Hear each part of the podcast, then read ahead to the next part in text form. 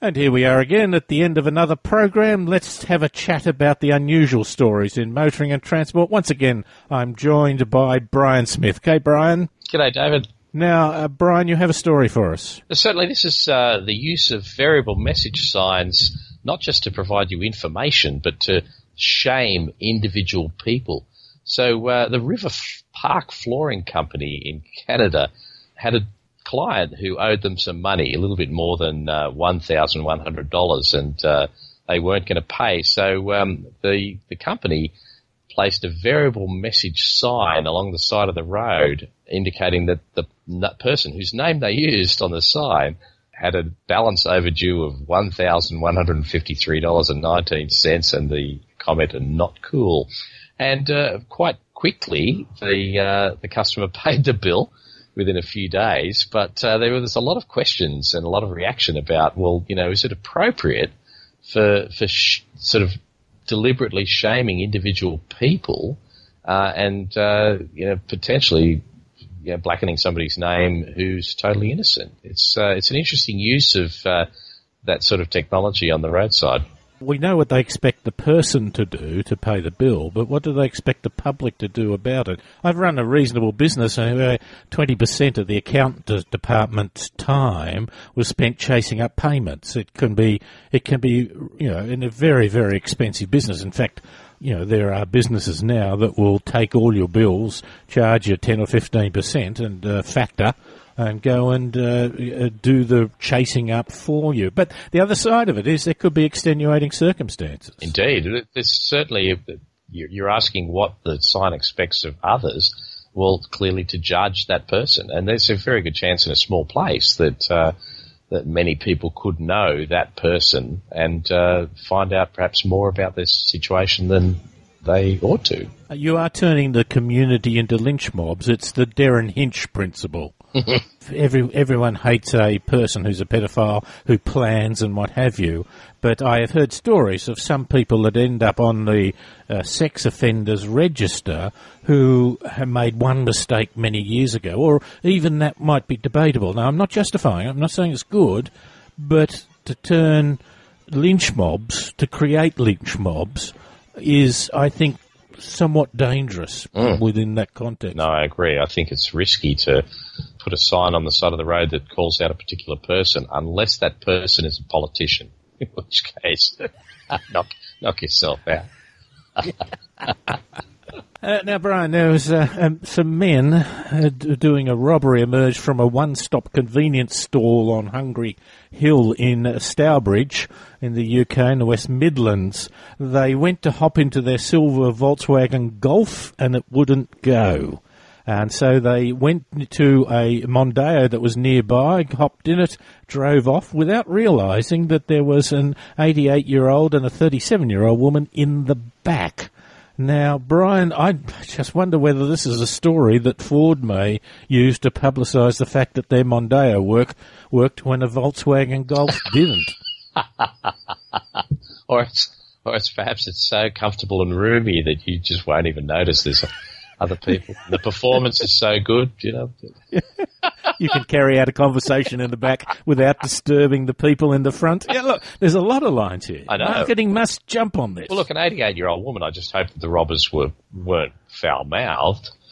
No, that, they were appropriate. Well, I know some 88 year old woman who might be somewhat foul mouthed and telling them what they thought about being suddenly chauffeured where they didn't want to go. Mm. It appears, though, that the fellow, uh, the, the two women were in the back of the car, and apparently the driver had gone out to use the uh, an ATM, but had left the keys in the car. I guess maybe you know they were had the radio on or something like that. But it is a, a bit of a risk that you leaving someone in the position where anyone could jump into the car. Well, leaving your keys anywhere can be a great danger. There's now quite a well, there has been quite a situation where people break into your house, go to the little key rack that's near the door, get the keys to the car and go out and steal the car. Mm. Because it's not, there's no use stealing the, well, there's no, you know, there's no video recorders anymore, and your televisions are pretty cheap compared to what they used to be. So, really, you've got to go back to uh, uh, pinching the car. Now, we did do a story some time ago about uh, the Prius ad at the football at the Super Bowl, which had the Prius being used as a getaway car. So you, you know there is a potential to use this for advertising. The other thing is, quite often you see on the news now they don't just report that a car had a crash; they report the they report the brand of the car, uh, and it really started to happen with Commodores. And the other one is Subaru's doing ram raids. Oh yes, Subarus were well known for that, weren't they? They'd select a nice Subaru. That was often, I think, seen as a bit of a hoon car by some. Oh yes. And then they're now reporting if it's a four wheel drive. Oh, there's, there's a social element to this, isn't there? A cultural element about, uh, you know, I guess there's an opportunity then for car companies to perhaps persuade the news to report on other car brands. Yes. Ca- or cash for no comment. Emphasize, yeah. Emphasize, emphasize uh, you know, other fa- other brands rather than their own. Today a Ford crashed into there. Was it poor uh, reliability? Who knows? Yeah. The other thing was it was somewhat ageist because the heading to this story reported that there was an 88 year old woman in the back and failed to mention that there was also a 37 year old woman. Doesn't seem uh, seem uh, balanced from that point of view. Brian, you have a story for us. Indeed, David, this is a story of multimodal travel.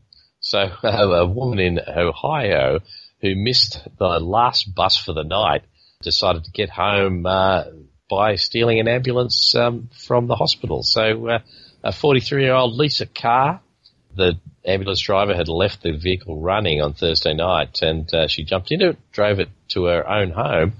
She was arrested by police after a short pursuit, as they say, and uh, she was charged with theft, failure to comply with a police order, and driving whilst under suspension.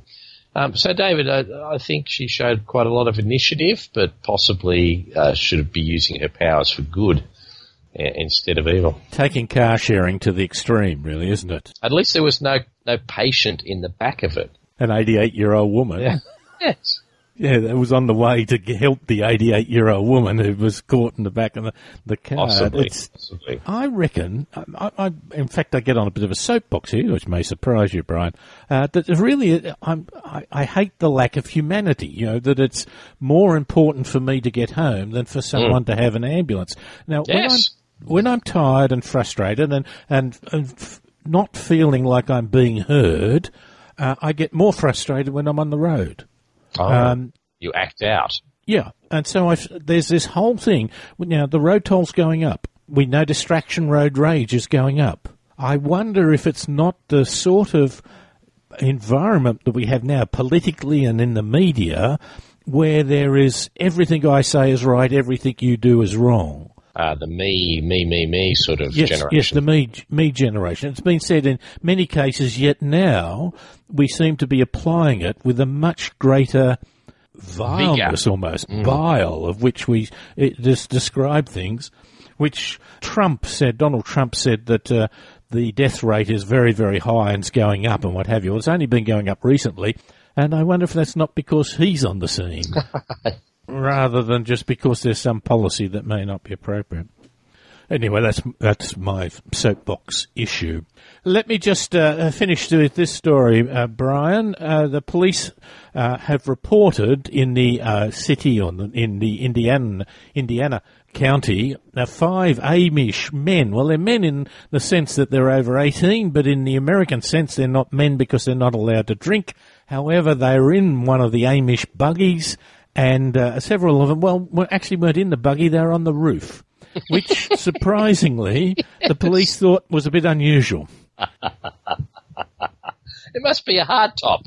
Uh, I thought they might have been profiling them for a while, but being on the roof, perhaps that gives them a reason. They pull them over, and of course they're drunk. Sorry, Brian, you were saying? I was going to say it must be a hard top because uh, it obviously wasn't the, the little buggy with a fringe on top. They're in the area of Sunset and First Street, and uh, they pulled them over. Uh, here's an interesting thing, Brian. It's been said that uh, older people driving, if you stop them driving, they actually become pedestrians and have more chance of dying. Oh, interesting. Yeah, uh, I'm not saying that's an absolute thing. I'm not saying that should therefore make a policy decision. But uh, the, the, concern is, of course, if a, a, person is driving and they lose their competence, they then might be a danger to other people. But a buggy is that is it better to have the kids in the buggy uh, rather than staggering along the street? Well, certainly, as long as there's a competent horse at the front, they I mean, they're pretty clever. You, you know, a horse will pretty much learn its way places and get people home quite safely. Um, so I, I think um, you know there's a chance of them being drunk in charge of a, of a horse and buggy is probably less risky than uh, drunk in charge of a of a car. Oh well, you know what that leads to. You should have uh, random breath testing for horses. Ah, as long as the horse is sober, I don't know, David. I think. Well, the other thing is, perhaps a horse-drawn buggy is one of the first examples of almost an autonomous vehicle. Mm. Take take me home. Yeah, yeah, indeed. Maybe we could get to that quicker than what we might do, because we saw the in the uh, overdrive news that the Tesla autopilot has been defined as being a bit of a risk to safety for other reasons. Well, perhaps we should go back to the horse. Brian, you know how much I enjoy having a chat. Thank you again for your time. You're very welcome, David. That's Brian Smith, and we were talking some quirky news.